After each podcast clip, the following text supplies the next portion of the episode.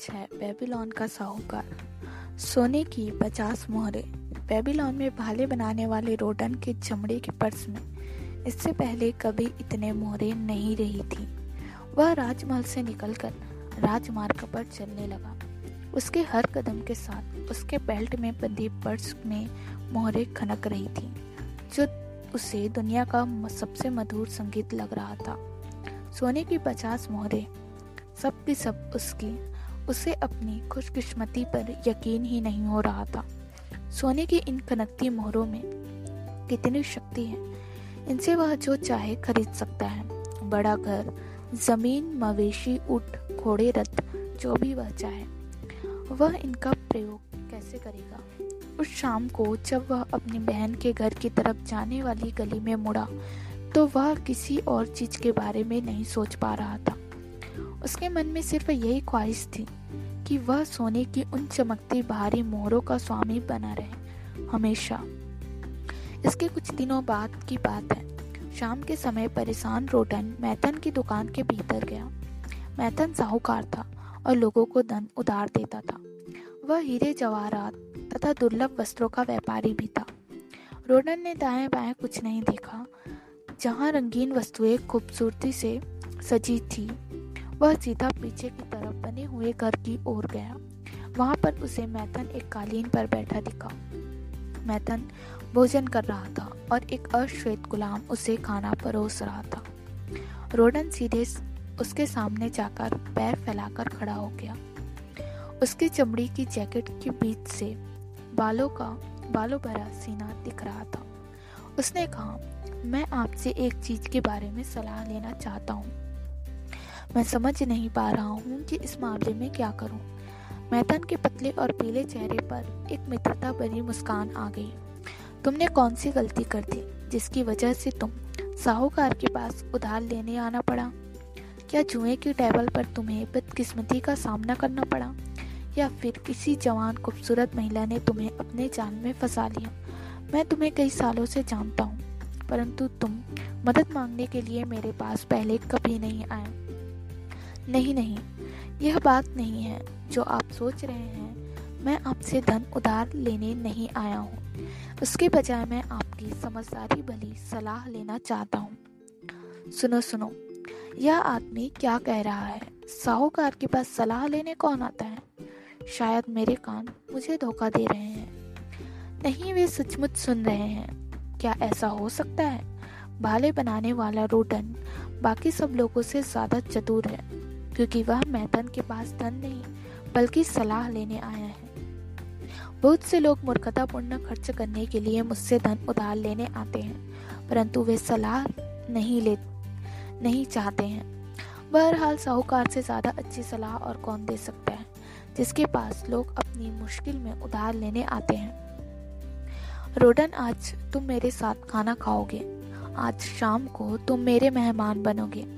Endo उसने अपने अश्वेत गुलाम को आदेश दिया, मेरे मित्र रोडन के लिए एक कालीन बिछाओ। वह मुझसे सलाह लेने आया है। वह मेरा सम्मानित अतिथि है। उसके सामने बहुत सा भोजन परोसो और मेरा सबसे बड़ा गिलास लेकर आओ। सबसे अच्छी शराब चुनना ताकि रोडन को उसे पीने में मज़ा आए। अब मुझे बताओ, तुम किस मुश्किल में हो? मैं सम्राट के उपहार की वजह से मुश्किल में हूँ। सम्राट के उपहार की वजह से। सम्राट ने तुम्हें एक उपहार दिया है और उसकी वजह से तुम मुश्किल में हो। किस तरह का उपहार? मैंने शाही रक्षकों के बालों पर नई नोक का नमूना नमूना पेश किया था, जिससे सम्राट बहुत खुश हुए और उन्होंने मुझे पुरस्कार में सोने की पचास मोहरें दे दी। इससे मैं बहुत दुविधा में हूँ। दिन भर ऐसे लोग मुझे तंग करते हैं जो मुझसे यह दौलत हथियाना चाहते हैं। मैथन ने कहा, यह स्वाभाविक है। ज़्यादातर लोग धन चाहते हैं, जबकि यह बहुत कम लोगों के पास होता है। ज़्यादातर लोग उस दौलतमंद व्यक्ति को खोजते हैं जिससे, जिसने आसानी से दौलत कमाई है, ताकि वे उसका धन हड़प सकें। परंतु तुम उससे उनसे नहीं, क्यों नहीं कहते हो? क्या तुम्हारी इच्छा शक्ति, तुम्हारी मुट्ठी जितनी सशक्त नहीं है? ज़्यादातर लोगों से मैं नहीं कह सकता हूँ। परंतु कई बार हाँ कहना ज़्यादा आसान होता है। क्या कोई अपनी बहुत प्यारी बहन से, बहन को दौलत देने से इनकार कर सकता है? निश्चित रूप से तुम्हारी बहन तुम्हें इस पुरस्कार के आनंद से वंचित नहीं करना चाहती होगी। परंतु वह यह धन अपने पति अरमान के लिए चाहती है, जिसे वह एक अमीर व्यापारी के रूप में देखना चाहती है। उसे लगता है कि अरमान को कभी मौका नहीं मिला है। उसने मुझसे आग्रह किया कि मैं उसके पति को यह धन दे दूँ, ताकि वह एक समृद्ध व्यापारी बन जाए। वह यह भी कहती है कि सफल होने के बाद उसका पति मेरा सारा कर्ज चुका देगा। मैथन ने कहा, मैथन ने कहा, मेरे मित्र, तुम जिस विषय पर सलाह लेने आए हो, वह बहुत बढ़िया ही विषय है। धन अपने साथ ज़िम्मेदारी भी लाता है।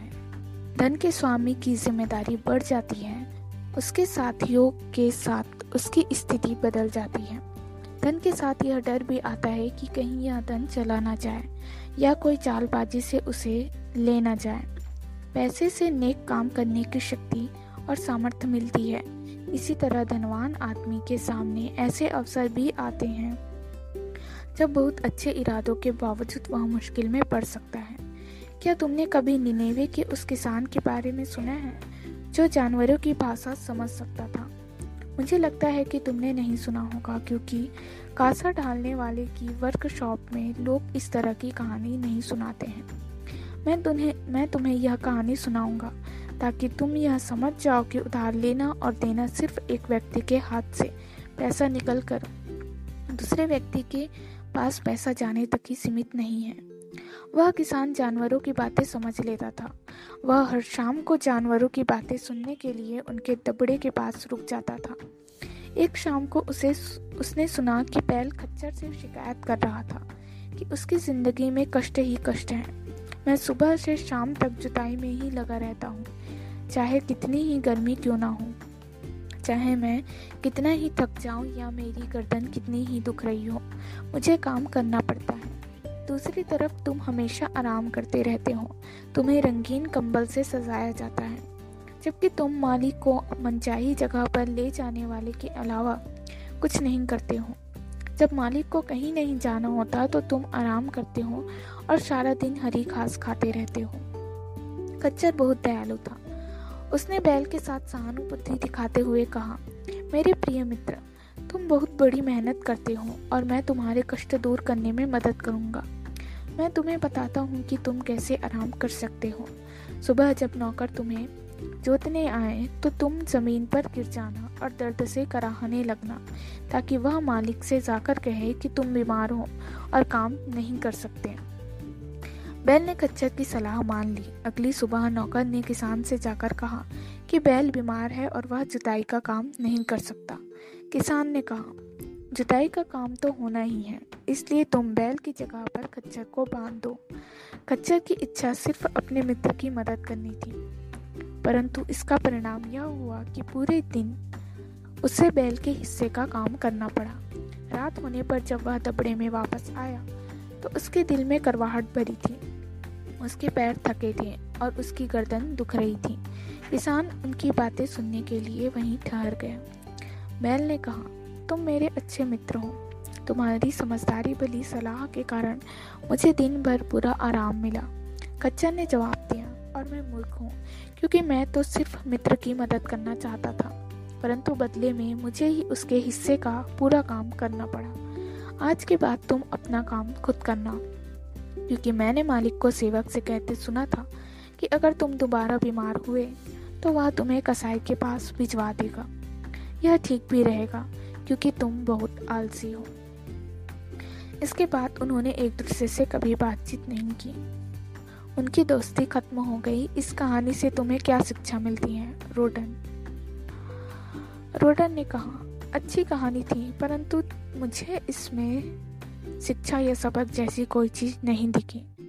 मुझे लगा भी नहीं था कि तुम्हें दिखेंगी, परंतु सबक और बहुत आसान है। परंतु सबक है और बहुत आसान है। अगर तुम अपने मित्र की मदद करना चाहते हो तो उससे इस तरह से करो ताकि तुम्हारे मित्र का बोझ तुम पर ना आ जाए। मैंने इस बारे में सोचा ही नहीं था। यह बहुत समझदारी भरा सबक है। मैं अपनी बहन के पति का बोझ अपने ऊपर नहीं ले, लेना चाहता हूँ। परंतु मुझे एक बात बताएँ। आप बहुत से लोगों को उधार देते हैं। क्या आप उधार लेने वाले हमेशा उधार चुका देते हैं? मैथन बहुत अनुभवी आदमी की तरह मुस्कुराया। फिर उसने कहा, अगर कर्जदार कर्ज चुका नहीं सकता तो क्या साहूकार उसे कर्ज देगा?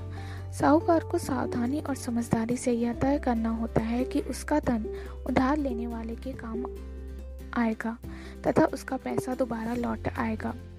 अगर उसका धन मूर्खतापूर्ण काम में लगेगा तो उसका मूलधन भी डूब जाएगा। क्योंकि कर्ज लेने वाला कर्ज नहीं चुका पाएगा। मैं तुम्हें अपनी संदूक में रखी निशानियाँ बताता हूँ। हर निशानी में एक कहानी छिपी हुई है। वह कमरे में एक बड़ा संदूक लेकर आया जिस पर सुअर की लाल खाल चढ़ी थी और उस पर कांसे की आकृति बनी थी। संदूक को फर्श पर रखकर वह उसके सामने बैठ गया। फिर वह अपने दोनों हाथों से उसे खोलने लगा। मैं जिसे भी ऊपर देता हूँ मैं जिसे भी उधार देता हूँ, उससे अपने इस संदूक के लिए कोई ना कोई निशानी ज़रूर ले लेता हूँ। वह निशानी तब तक यहाँ रहती है जब तक कि पूरा कर्ज नहीं उतर जाता। जब कर्जदार पूरा कर्ज चुका देता है तो मैं उसे वह निशानी लौटा देता हूँ। बहरहाल, अगर वह कर्ज नहीं चुका पाता तो वह निशानी मुझे हमेशा यह याद दिलाती रहती है कि अमुक व्यक्ति मेरे विश्वास पर खरा नहीं उतरा। निशानी वाला संदूक मुझे बताता है कि सबसे सुरक्षित कर्जदार वे होते हैं जिनके पास कर्ज की रकम से ज़्यादा संपत्ति होती है। उनके पास ज़मीन, हीरे, जवाहरात, ऊट या अन्य चीज़ें होती हैं, जिन्हें बेचकर कर्ज चुकाया जा सकता है। मुझे निशानी के रूप में ऐसे कई रत्न दिए जाते हैं जिनका मूल्य कर्ज से ज़्यादा होता है। बाकियों में इस तरह के वादे होते हैं कि अगर कर्ज ना चुकाया गया तो वे अपनी जायदाद का एक निश्चित हिस्सा मेरे नाम कर देंगे। इस तरह के कर्ज देते समय मुझे विश्वास होता है कि मेरा धन सूद समेत वापस लौट आएगा, क्योंकि कर्ज जायदाद के आधार पर दिया गया है। दूसरी श्रेणी में ऐसे लोग आते हैं जिनमें कमाने की क्षमता होती है। वे तुम्हारी तरह के लोग होते हैं जो मेहनत या सेवा करते हैं और उन्हें बदले में वेतन या पारिश्रमिक मिलता है।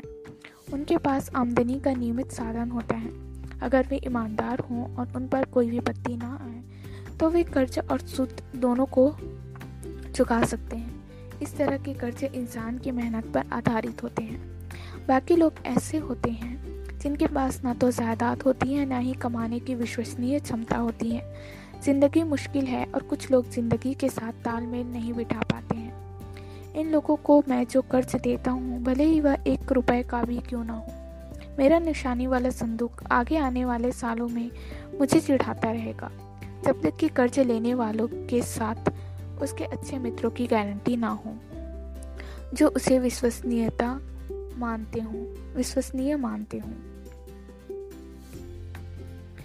मैथन ने बंदूक, संदूक खोला, रोडन उत्सुकता से आगे झुका। संदूक में सबसे ऊपर लाल कपड़े पर काशे का नेक पीस पड़ा था। मैथन ने उसे उठाकर प्यार से तपतपाया यह मेरे संदूक में हमेशा रहेगा, क्योंकि इसका मालिक अब इस दुनिया में से जा चुका है। मैं इस निशानी को संभाल कर रखता हूँ और मैं उसकी यादों को भी संजो कर रखता हूँ, क्योंकि वह मेरा अच्छा मित्र था। हमने साथ साथ सफलतापूर्वक व्यापार किया। या, जब भी वह पूर्वी देशों की एक महिला को ब्याह कर नहीं ले आया, वह सुंदर थी, परंतु हमारी महिलाओं जैसी नहीं थी। वह औरत नहीं, बिजली थी। मेरे मित्र ने अपनी पत्नी की इच्छाओं को संतुष्ट करने के लिए पानी की तरह पैसा बहाया। जब उसका धन खत्म हो गया तो वह कष्ट में मेरे पास आया। मैंने उसे सलाह दी। मैंने उससे कहा कि मैं उसे एक बार फिर हालत ठीक करने का मौका दूँगा। उसने नए सिरे से शुरू करने की कसम खाई, लेकिन ऐसा नहीं हो पाया। एक दिन आपसी झगड़े में उसकी पत्नी ने उसके सीने में चाकू घुसा दिया, ताकि उसके पति ने उसे ऐसा करने की, क्योंकि उसके पति ने उसे ऐसा करने की चुनौती दी थी। और वह महिला रोडन ने सवाल किया हाँ ज़ाहिर है, यह उसी का है। मैथन ने लाल वस्त्र उठाते हुए कहा, पछतावे में पछतावे में वह नदी में कूद गई। ये तो कर्ज कभी नहीं चुकाए जाएँगे। रोडन वह संदूक बताता है कि जो लोग बहुत भावुक होते हैं या भावनात्मक तूफानों से घिरे रहते हैं वे साहूकार के लिए सुरक्षित नहीं होते हैं। यह यह अलग चीज़ है। उसने बैल की हड्डी से बनी अंगूठी को उठाते हुए कहा, यह एक किसान की है। मैं उसकी महिलाओं से गलीचे खरीदता हूँ। उस किसान के खेत पर टिड्डी दल ने धावा बोल दिया। उसके घर में फाक, फाके पड़ने की नौबत आ गई। ऐसे समय में मैंने उसकी मदद की। नई फ़सल आने पर उसने तत्काल अपना कर्ज चुका दिया। इसके बाद एक दिन वह मेरे पास आया और उसने एक दूर देश की बकरियों के बारे में बताया, जिसका वर्णन उसने एक यात्री से सुना था। उन बकरियों के लंबे बाल इतने सुंदर और नर्म थे कि वह उनसे इतने बेहतरीन गलीचे बना सकता था, जैसे आज तक बेबीलोन में देखे नहीं गए हैं। वह ऐसी बकरियों का रेवट चाहता था, परंतु उन्हें खरीदने के लिए उसके पास धन नहीं था। इसलिए मैंने उसे यात्रा करने और बकरियाँ लाने के लिए धन उधार दिया। अब उसने रेवड़ खरीद लिया है और अगले साल मैं बेबीलोन के अमीरों को हैरान कर दूँगा। क्योंकि मैं उन्हें बहुत शानदार और महँगे गलीचे बेचूँगा। जल्दी ही मुझे उसकी अंगूठी लौटानी होगी। वह तत्काल कर्ज चुकाने पर ज़ोर दे रहा है। रोडन ने पूछा, कुछ उधार लेने वाले समय से पहले भी कर्ज चुका देते हैं? अगर वे किसी ऐसे उद्देश्य के लिए कर्ज लेते हैं, जिससे उन्हें पैसा मिल जाता है तो वे ऐसा कर देते हैं। परंतु अगर वे अपनी नासमझियों के लिए उधार लेते हैं तो मैं तुम्हें यह चेतावनी देता हूँ कि तुम्हारा धन तुम्हारे हाथ में दोबारा लौट कर नहीं आएगा। रोडर ने दुर्लभ कारीगरी वाले रत्नों से जड़े सोने के भारी कंकन को उठाते हुए पूछा, मुझे इसके बारे में बताएँ। मैथन ने हँसते हुए कहा, मेरे अच्छे मित्र को महिलाओं, महिलाएँ कुछ ज़्यादा ही पसंद है। रोडन ने कहा, आखिर मैं आपसे अधिक युवा हूँ। मैं मानता हूँ कि परंतु मैं मानता हूँ, परंतु इस बार तुम खामखा रोमांच का शक कर रहे हो। यह कंगन की मालकिन मोटी और बूढ़ी है। वह बहुत ज़्यादा बोलती है, परंतु उसकी बातें इतनी अर्थहीन होती हैं कि वह मुझे पागल कर देती है। कभी उन लोगों के पास बहुत पैसा था और वे अच्छे ग्राहक थे, परंतु वे बदकिस्मती बदकिस्मती के शिकार हो गए। उस महिला का एक बेटा है, जिसे वह व्यापारी बनाना चाहती थी, चाहती है। इसलिए वह मेरे पास आई और मुझसे धन उधार लिया, ताकि उसका पुत्र एक कारवा के मालिक का हिस्सेदार बन सके, जो यात्रा करते समय एक शहर से ऊँट खरीदता है और दूसरे शहर में बेचता है। कारवा का मालिक बदमाश निकला, क्योंकि उसने बेचारे लड़कों को दूर के शहर में बिना धन और बिना मित्रों के छोड़ दिया। वह उस युवक को सोता हुआ छोड़ गया। युवक कुछ साल बाद शायद इस कर्ज को चुका सकता है। तब तक मुझे अपना ब्याज नहीं मिलेगा। सिर्फ़ हवाई बातें सुनने को मिलती रहेंगी। वैसे असली बात यह है कि कंगन कर्ज की रकम से ज़्यादा कीमती है। क्या इस महिला ने आपसे कर्ज की समझदारी के बारे में सलाह मांगी थी? मामला बिल्कुल ही उल्टा था। उसने कल्पना में अपने पुत्र को बेबीलोन का दौलतमंद और सशक्त आदमी मान लिया था। इसका विरोध करने का मतलब उसे गुस्सा दिलाना था। उसने मुझे अच्छी तरह फटकारा। मैं जानता था कि इस अनुभवहीन युवक को धन देने में जोखिम है, परंतु चूँकि उसने यहाँ कंगन गिरवी रखा था, इसलिए मैं उसे कर्ज देने से इनकार नहीं कर सकता था। मैथन ने रस्सियों की गार्ड को दिखाते हुए कहा, यह ऊँट के व्यापारी ने बटूर की है। जब वह कोई बड़ा रेवड़ खरीदता है तो उससे इसके लिए पैसों की ज़रूरत होती है। तो वह मुझे यह रस्सी दे जाता है और मैं उसे ज़रूरत के मुताबिक उधार दे देता हूँ। वह एक समझदार व्यापारी है। मुझे उसके सही निर्णय लेने की क्षमता पर भरोसा है और मैं उसे उदारता से उधार दे सकता हूँ। बेबीलोन के कई अन्य व्यापारियों पर भी मुझे भरोसा है, क्योंकि उनका व्यवहार विश्वसनीय है। उनकी निशानियाँ मेरे संदूक में आती जाती रहती हैं। अच्छे व्यापारी शहर की शान है। व्यापार में उनकी सहायता करने में मुझे लाभ होता है। बेबीलोन भी समृद्ध होता है। मैथन ने फिरोज में उभरी हुई बीटल की आकृति को उठाया और उसे हिकारत से फर्श पर फेंक दिया। मिस्टर का कीड़ा, यह जिस लड़के का है, उसे मेरा पैसा लौटाने की ज़रा भी परवाह नहीं है। जब मैं उसे याद दिलाता हूँ तो वह जवाब देता है, मैं आपका कर्ज कैसे चुका सकता हूँ, जबकि बदकिस्मती मेरे पीछे हाथ धोकर पड़ी है? आपने, आपके पास बहुत पैसा है, मैं क्या कर सकता हूँ? यह निशानी उसके पिता की है। उनकी आमदनी सीमित थी, परंतु उन्होंने अपने पुत्र के व्यापार के लिए अपनी ज़मीन और मवेशी गिरवी रख दिए। युवक को पहले तो सफलता मिली, परंतु बाद में वह ढेर सारी दौलत हासिल करने के चक्कर में अति उत्साही बन गया। उसमें अनुभव की कमी थी, इसलिए उसका धंधा चौपट हो गया।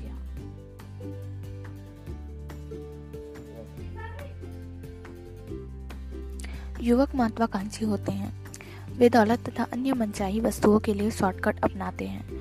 फटाफट दौलत हासिल करने के लिए युवक अक्सर नासमझे भरे कर्जे ले लेते हैं। उनके पास अनुभव नहीं होता, इसलिए उन्हें यह एहसास ही नहीं होता कि निराशाजनक कर्ज एक गहरा गड्ढा है। जिसमें कोई भी आसानी से उतर तो सकता है, परंतु उसमें से निकलना आसान नहीं है। कर्ज से उबरने के लिए लंबा संघर्ष करना पड़ता है, यह दुख और पश्चाताप की खाई है, जहाँ सूरज की रोशनी बत्तीम हो जाती है और रातों की नींद उड़ जाती है। बहरहाल, मैं यह नहीं कहता हूँ कि उधार नहीं लेना चाहिए।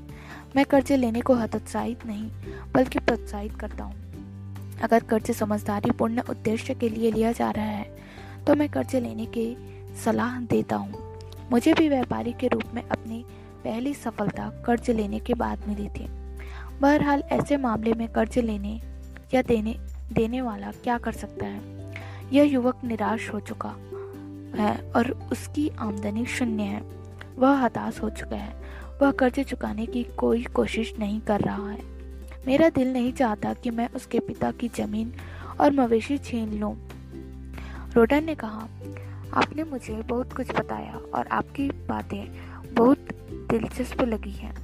लेकिन मुझे अब भी मेरे सवाल का जवाब नहीं मिला है, क्योंकि मुझे अपनी बहन के पति को अपनी पचास सोने के मोहरे उधार देना चाहिए। ये मोहरे मेरे लिए बहुत महत्वपूर्ण है। तुम्हारी बहन बहुत बढ़िया महिला है, जिसका मैं काफ़ी सम्मान करता हूँ। अगर उनका पति मेरे पास आए और मुझसे सोने की पचास मोहरे उधार मांगे तो मुझे उससे यह पूछना होगा कि वह इनका क्या करेगा। अगर वह जवाब देता है कि वह मेरी की, मेरी ही तरह व्यापारी बनना चाहता है और हीरे जवाहरात तथा दुर्लभ सजावटी सामान का कारोबार करना चाहता है तो मैं उससे यह पूछूँगा, तुम्हें इस व्यवसाय का कितना ज्ञान है? क्या तुम जानते हो कि सबसे कम कीमत पर यह सामान कहाँ खरीदा जा सकता है? क्या तुम जानते हो कि अच्छी कीमत पर यह सामान कहाँ बेचा जा सकता है? क्या यह इन सवालों के, इन सवालों का जवाब हाँ में दे सकता है? नहीं, वह नहीं दे सकता, रोडन ने स्वीकार किया। हालाँकि उसने बाले बनाने में मेरी काफ़ी मदद की है और कई दुकानों में भी मदद की है।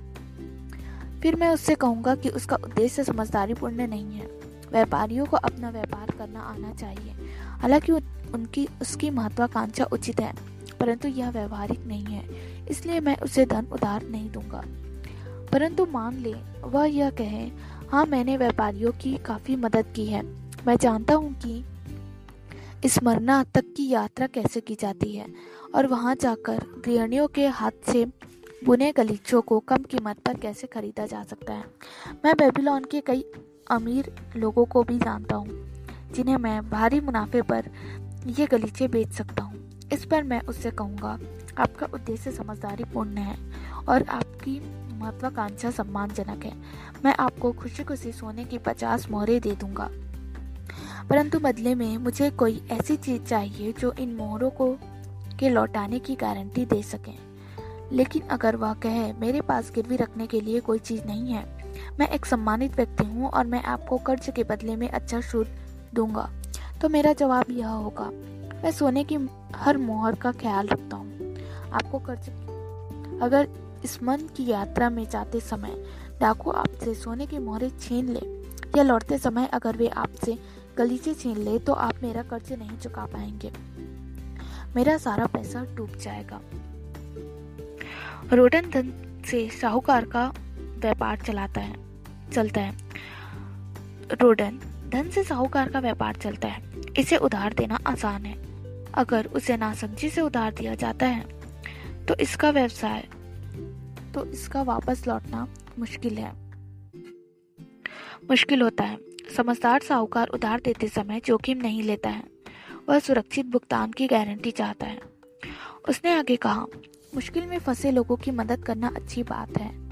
दुर्भाग्य के शिकार लोगों की मदद करना अच्छी बात है। उन लोगों की मदद करना भी अच्छी बात है जो अपना व्यवसाय शुरू करना चाहते हैं, ताकि वे प्रगति कर सके और सम्मानित नागरिक बन सके। परंतु मदद समझदारी पूर्ण तरीके से की जानी चाहिए, वरना मदद करते समय किसान के खच्चर की तरह किसान के खच्चर की तरह हम भी दूसरों का बोझ अपने ऊपर लाद लेंगे। एक बार फिर मैं तुम्हारे मूल सवाल से दूर भटक गया हूँ, रोडन। परंतु मेरा जवाब सुन लो। अपनी सोने की पचास मोहरे अपने ही पास रखो, जो तुमने अपनी मेहनत से कमाया है और जो तुम, जो तुम्हें पुरस्कार में मिला है। वह तुम्हारा है।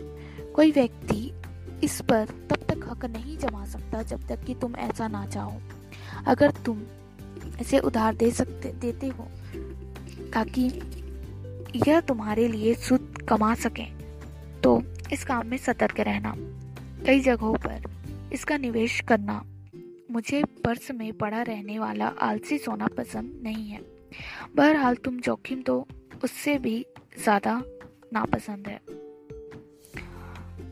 तुम्हें भाले बनाने का काम करते हुए कितने साल हो गए? पूरे तीन साल। राजा के उपहार के अलावा तुमने कितना बचा लिया है? सोने की तीन मोहरें। हर साल तुमने मेहनत की। हर साल तुमने सोने की एक मोहर को बचाने के लिए अपनी इच्छाओं पर काबू रखा। अच्छी अच्छी चीज़ें खरीदने के बजाय बचत की। बिल्कुल सही बात है। इस तरह तुम खुद की इच्छाओं पर काबू रखकर पचास साल में सोने की पचास मोहरें बचा सकते इस काम में ज़िंदगी भर की मेहनत लगेगी। जरा सोचो कि क्या? तुम्हारी बहन तुम्हारी पचास साल की मेहनत की बचत की जोखिम में डालना चाहेगी? सिर्फ़ इसलिए क्योंकि उसका पति व्यापारी बनना चाहता है। अगर मैं आपके शब्दों में बोलूँ तो वह ऐसा कभी नहीं चाहेगी। तो उससे जाकर कह दो, तीन साल तक मैंने हर दिन सुबह से रात तक मेहनत करके और अपनी इच्छाओं पर काबू रखकर बचत की है। साल भर की मेहनत और किफायत के बाद मैं सोने की एक मोहर बचा पाया हूँ। तुम मेरी प्रिय बहन हो और मैं चाहता हूँ कि तुम्हारा पति किसी ऐसे व्यवसाय में लग जाए जिसमें वह बहुत अमीर बन सके। अगर वह मेरे सामने कोई ऐसी योजना रखता है जो मेरे मित्र मैथन को समझदारी पूर्ण और संभव लगती है तो मैं खुशी खुशी उसे अपनी एक साल की बचत उधार दे दूँगा, ताकि उसे यह साबित करने का अवसर मिल सके कि वह सफल हो चुका है, हो सकता है। अगर उसके पति के मन में सफल होने की प्रबल इच्छा है तो वह सफल हो सकता है। अगर वह असफल भी हो जाता है तो भी उस पर इतना ज़्यादा कर्ज नहीं होगा कि वह उसे कभी ना चुका पाए। मैं धन इसलिए उधार देता हूँ क्योंकि मैं अपने व्यापार में जितने धन का प्रयोग कर सकता हूँ, मेरे पास उससे ज़्यादा धन है। मैं चाहता हूँ कि मेरा अतिरिक्त धन दूसरों की, के लिए मेहनत करे और उससे ज़्यादा पैसा कमाया जा सके।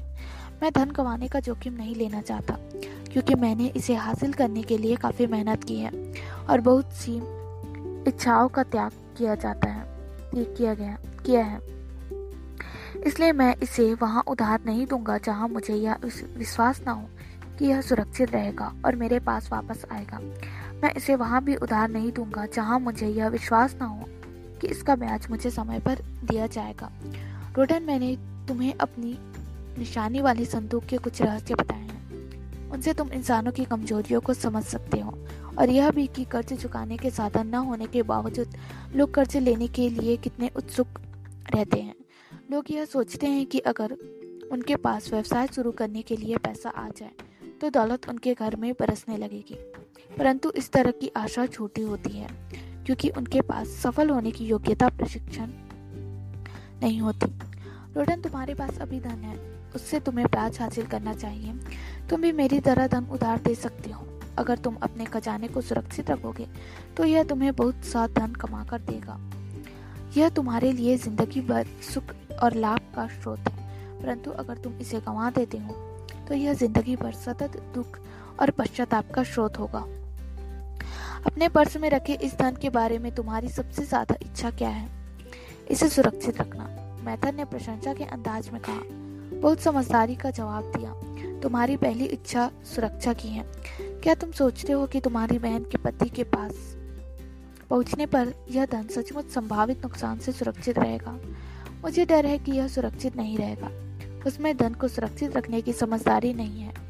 ऐसे व्यक्ति पर धन के मामलों में विश्वास क्यों करते हो? रिश्ते नातों की मूर्खतापूर्ण भावनाओं से विचलित होना ठीक बात नहीं है। अगर तुम अपने परिवार या मित्रों की मदद करना चाहते हो तो धन गंवाने का जोखिम लेना, लेने के अलावा दूसरे तरीके खोजो। यह मत भूलो कि जो लोग जो लोग धन की सुरक्षा करने के मामले में कुशल नहीं होते हैं धन उनके पास से अप्रत्याशित तरीकों से चला जा सक, चला जाता है।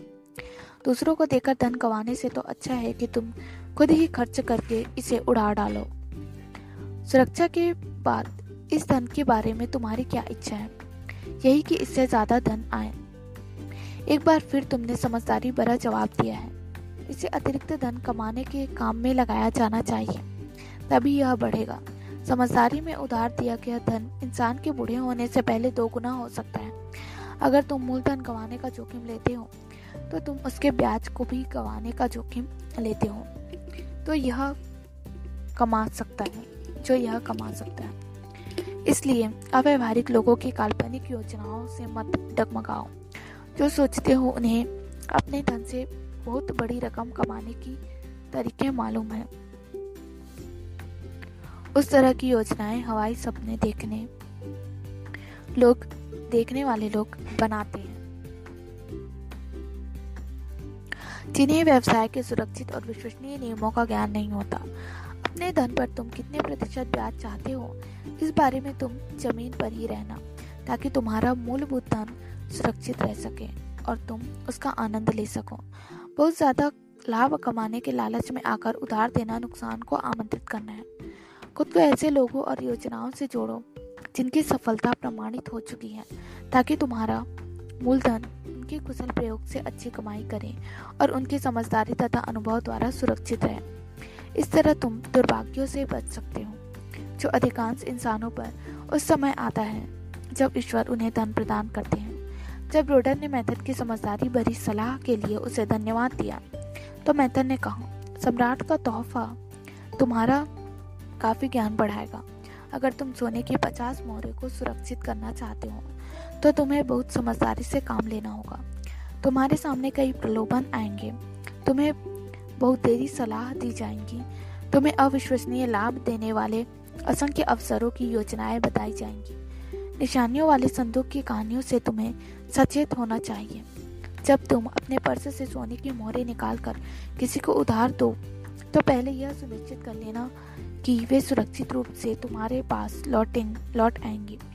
अगर तुम्हें आगे भी मेरी सलाह की ज़रूरत पड़े तो बिल्कुल मत हिचकिचाना। सलाह देने में मुझे खुशी होती है।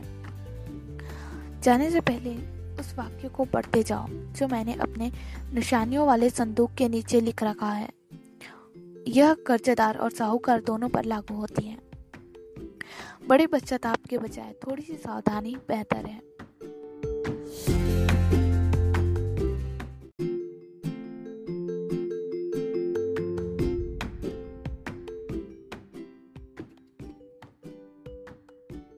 अध्याय सात, बेबीलोन की दीवारें।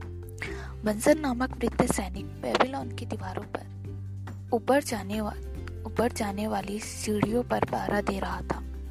ऊपर बहादुर रक्षक दीवारों की रक्षा करने के लिए युद्ध कर रहे थे। उन पर इस महान शहर और इसमें रहने वाले लाखों नागरिकों का भविष्य निर्भर था। दीवारों के पार से हमलावर सेना का शोर सुनाई दे रहा था। बहुत से लोगों के चीखने की आवाज़ें आ रही थी, हज़ारों घोड़ों की टापे सुनाई दे रही थी और मेंढों की कान फोड़ो आवाज़ें आ रही थी। जो अपने सिर से कासे के द्वार पर प्रहार कर रहे थे। नगर के द्वार के पीछे वाली सड़क पर सैनिक भाले लेकर तैयार थे। द्वार टूटने की स्थिति में वे दुश्मन से मुकाबला करने के लिए तैयार खड़े थे। परंतु इस काम के लिए तैयार सैनिकों की संख्या आवश्यकता से बहुत कम थी। बेबीलोन की ज़्यादातर सेना सम्राट के साथ इलेमाइट्स के खिलाफ पूर्व दिशा में लड़ने गई थी। उनके अनुपस्थिति में शहर पर हमले की कोई आशंका नहीं थी। इसलिए रक्षा करने वाली सेना बहुत कम थी। अप्रत्याशित रूप से उत्तर दिशा में एसिरियंस की शक्तिशाली सेना ने हमला कर दिया और अब रक्षा की ज़िम्मेदारी इन दीवारों पर आ गई थी, वरना बेबीलोन नष्ट हो जाता।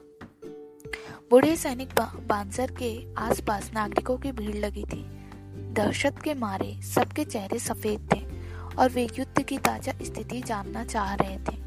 खामोशी से उन्होंने घायल और मृत सैनिकों की कतार को देखा, जिन्हें उस रास्ते से लाया जा रहा था। यह हमले का महत्वपूर्ण मोड़ था। दीवारों के तीन दिन तक चक्कर लगाने के बाद दुश्मन ने अचानक अपनी पूरी ताकत इस हिस्से और इस दरवाजे पर लगा दी थी। दुश्मन मंच बनाकर और सीढ़ियाँ लगाकर ऊपर चढ़ने की कोशिश कर रहे थे। उधर दीवार के ऊपर मौजूद बेबीलोन के सैनिक तीरों और खोलते हुए तेल का प्रयोग करके दुश्मनों को ऊपर पहुँचने से रोक रहे थे। अगर इसके बावजूद कोई दुश्मन ऊपर पहुँच जाए तो सैनिक भाले लेकर तैयार खड़े थे। सैनिकों पर दुश्मन के हज़ारों तीर, तीरंदाज तीरों की घातक बौछार कर रहे थे। बूढ़े बांजर की स्थिति युद्ध की खबर देने के हिसाब से बहुत अनुकूल थी। वह युद्ध के सबसे करीब था। और उत्साही आक्रमणकर्ताओं के हर ताजे हमले के बारे में उसे सबसे पहले पता चलता था।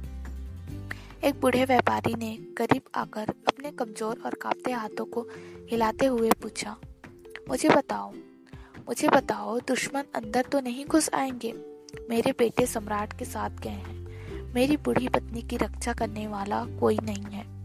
दुश्मन मेरा सारा सामान लूट कर ले जाएँगे, मेरा भोजन भी ले जाएँगे। हमारे पास कुछ भी नहीं बचेगा। हम बूढ़े हैं, इतने बूढ़े कि हम अपनी रक्षा नहीं कर सकते और हमें गुलाम के रूप में बेचा भी नहीं जा सकता। हम भूखों मर जाएँगे, हम तबाह हो जाएँगे। मुझे बताओ कि कहीं वह अंदर तो नहीं आ जाएँगे? सैनिक ने जवाब दिया, शांत रहे, अच्छे व्यापारी। बेबीलोन की दीवारें बहुत मज़बूत हैं। घर जाकर अपनी पत्नी को तसल्ली दो कि दीवारों, दीवारें आपकी तथा आपके सामान की सुरक्षा उसी तरह करेंगी जैसे वे सम्राट के बेशकीमती खजाने की रक्षा करती हैं। दीवार के पास खड़े रहें ताकि कहीं कोई उड़ता हुआ तीर आपको ना लग जाए। बूढ़े व्यापारी के चले जाने के बाद गोद में बच्ची लिए एक महिला वहाँ आकर खड़ी हो गई। सैनिक ऊपर से क्या खबर है? मुझे सच सच बताना ताकि मैं अपने पति को तसल्ली दे सकूँ। वह गहरे घावों की वजह से बुखार में पड़ा है। परंतु वह मेरी रक्षा करने के लिए जिरा, बख्तर और बाला उठाकर बाहर निकलने के लिए तैयार है। मुझे बच्चा होने वाला है। वह कहता है कि अगर दुश्मनों की सेना अंदर आई तो उनका प्रतिशोध भयानक होगा। तसल्ली रखो, एक बच्चे की माँ और दूसरे बच्चे की होने वाली माँ, क्योंकि बेबीलोन की दीवारें तुम्हारी तथा तुम्हारे बच्चों की रक्षा करेंगी। वे ऊँची और मज़बूत हैं। क्या तुमने हमारे बहादुर सैनिकों की आवाज़ नहीं सुनी? जब उन्होंने सीढ़िया, सीढ़ियों पर चढ़ने वालों पर खोलते हुए तेल के ड्रम फेंके थे। हाँ मैंने वह आवाज़ सुनी थी और मैंने हमला करने वाले मेंढों की आवाज़ भी सुनी थी, जो हमारे द्वार पर प्रहार कर रहे थे। अपने पति के पास लौट जाओ। उसे बता दो कि दरवाजे मज़बूत हैं। इन मेंढों के प्रहार से उनका बाल भी बाकर नहीं होगा। यह भी बता दो कि अगर चिड़ी लगाकर कुछ दुश्मन सैनिक दीवारों पर चढ़ने में सफल हो भी जाते हैं तो वालों की नोक ऊपर उनका इंतज़ार कर रही है और इन इमारतों के पीछे से संभल कर जाना। पांचर सैनिकों की टुकड़ी को रास्ता देने के लिए एक तरफ़ हटा। कांसे की आवाज़ करते ढालो और भारी कदमों से जब सैनिक पास से गुजरे तो एक छोटी लड़की ने पांजर की कमरबंद को खींचा। उसने आग्रह किया सैनिक, मुझे बताओ हम सुरक्षित तो हैं? मैंने भयानक आवाज़ें सुनी है। मैंने सैनिकों को लहूलुहान देखा है। मैं बहुत डर गई हूँ। हमारे परिवार, मेरी माँ, छोटे भाई और बच्चे का क्या होगा? बच्ची को देखकर बूढ़े सैनिक ने अपनी आँखें झपकाई और अपनी छुट्टी को आगे निकालकर कहा, बेटी, डरो मत। बेबीलोन की दीवारें तुम्हारी और तुम्हारी माँ, तुम्हारे छोटे भाई और बच्चे की रक्षा करेंगी। शहर को सुरक्षित रखने के लिए महारानी सेमी रेशिन ने, रेमिस ने सेमी रेमिश ने सौ साल पहले ये दीवारें बनवाई थी। आज तक दुश्मन उनके पार नहीं आ पाए हैं। जाकर अपने परिवार वालों से कह दो कि बेबीलोन की दीवारें उनकी रक्षा करेंगी। उन्हें डरने की ज़रूरत नहीं है। हर दिन बूढ़ा बंसर बांसर अपनी जगह पर खड़ा होता था और गलियारे में से सैनिक को ऊपर जाते देखता था। जो वहाँ पर तब तक लड़ते थे, जब तक कि वे घायल ना हो जाए और या मर ना जाए। उसके बाद उन्हें एक बार फिर से नीचे लाया जाता था। उसके चारों तरफ़ डरे हुए नागरिकों की भीड़ हमेशा लगी रहती थी, जो यह जानने के लिए उत्सुक थे कि क्या दीवारें हमले को सहन कर पाएँगी। वह बूढ़ा सैनिक गरिमापूर्ण अंदाज में उन सबसे यही कहता था, बेबीलोन की दीवारें आपकी रक्षा करेंगी। तीन सप्ताह और पाँच दिन तक उसी प्रबलता से लगातार हमला होता रहा। पांसर का चेहरा सख्त होता गया। जब उसने अपने पीछे के गलियारे को घायल सैनिकों के खून से लाल होते देखा, उसने देखा कि ऊपर नीचे आने जाने वाले सैनिकों के कारण कीचड़ सा मच गया था। हर दिन मरे हुए दुश्मनों का ढेर दीवारों के सामने लग जाता था। हर रात को उनके साथी उन्हें ले जाकर दफना देते थे। चौथे सप्ताह की पांचवी रात को बाहर का शोर थम गया। दिन के उजाले की पहली किरण में लोगों ने देखा कि लौटती सेनाएँ धूल के विशाल बादल उड़ाती जा रही थी। रक्षा करने वालों ने जमकर शोर मचाया। इसका मतलब समझने में कोई गलती नहीं हो सकती थी। दीवारों के पीछे इंतज़ार कर रही टुकड़ियों ने इस शोर को दोहराया। शोर की गुंज सड़कों पर इंतज़ार कर रहे नागरिकों ने भी दोहराई। शोर किसी तूफ़ान की तरह पूरे शहर में फैल गया। लोग अपने अपने घरों से निकलकर बाहर आ गए। सड़कों पर भारी भीड़ जमा हो गई। कई सप्ताह की दशहत, दहशत, खुशी के ज़बरदस्त कोलाहल में बदल गई। बेल के मंदिर की ऊँची मीनार पर विजय की मशाल जला दी गई। नीला धुआँ आसमान से उड़ने लगा ताकि संदेश दूर दूर तक पहुँच सके। बेबीलोन की दीवारों ने एक बार फिर शक्तिशाली और दुष्ट दुश्मन के इरादों को नाकामयाब कर दिया था, जो उसके समृद्ध खजाने को हथियाना चाहता था और उसके नागरिकों को लूटना चाहता था तथा गुलाम बनाना चाहता था। बेबीलोन सदियों से इस, सदियों तक इसलिए सुरक्षित रह पाया क्योंकि इसकी दीवारों के कारण यह पूरी तरह से सुरक्षित था। इसके अलावा कोई उपाय नहीं था। बेबीलोन की दीवारें मनुष्य की सुरक्षा की ज़रूरत और इच्छा का उत्कृष्ट उदाहरण है। यह इच्छा समूची मानव जाति में होती है। यह हमेशा की तरह आज भी उतनी ही प्रबल है, परंतु हमने इस उद्देश्य को पूरा करने के लिए बड़ी और बेहतर योजनाएँ बना ली है। आज हम बीमे, बचत खातों, विश्वसनीय निवेशों की अभेद्य दीवारों से खुद को अप्रत्याशित त्रासदियों से बचा सकते हैं, जो कि किसी भी दरवाजे से अंदर आ सकती है और किसी भी घर पर हमला कर सकती है। पर्याप्त सुरक्षा के बिना रहना समझदारी नहीं है।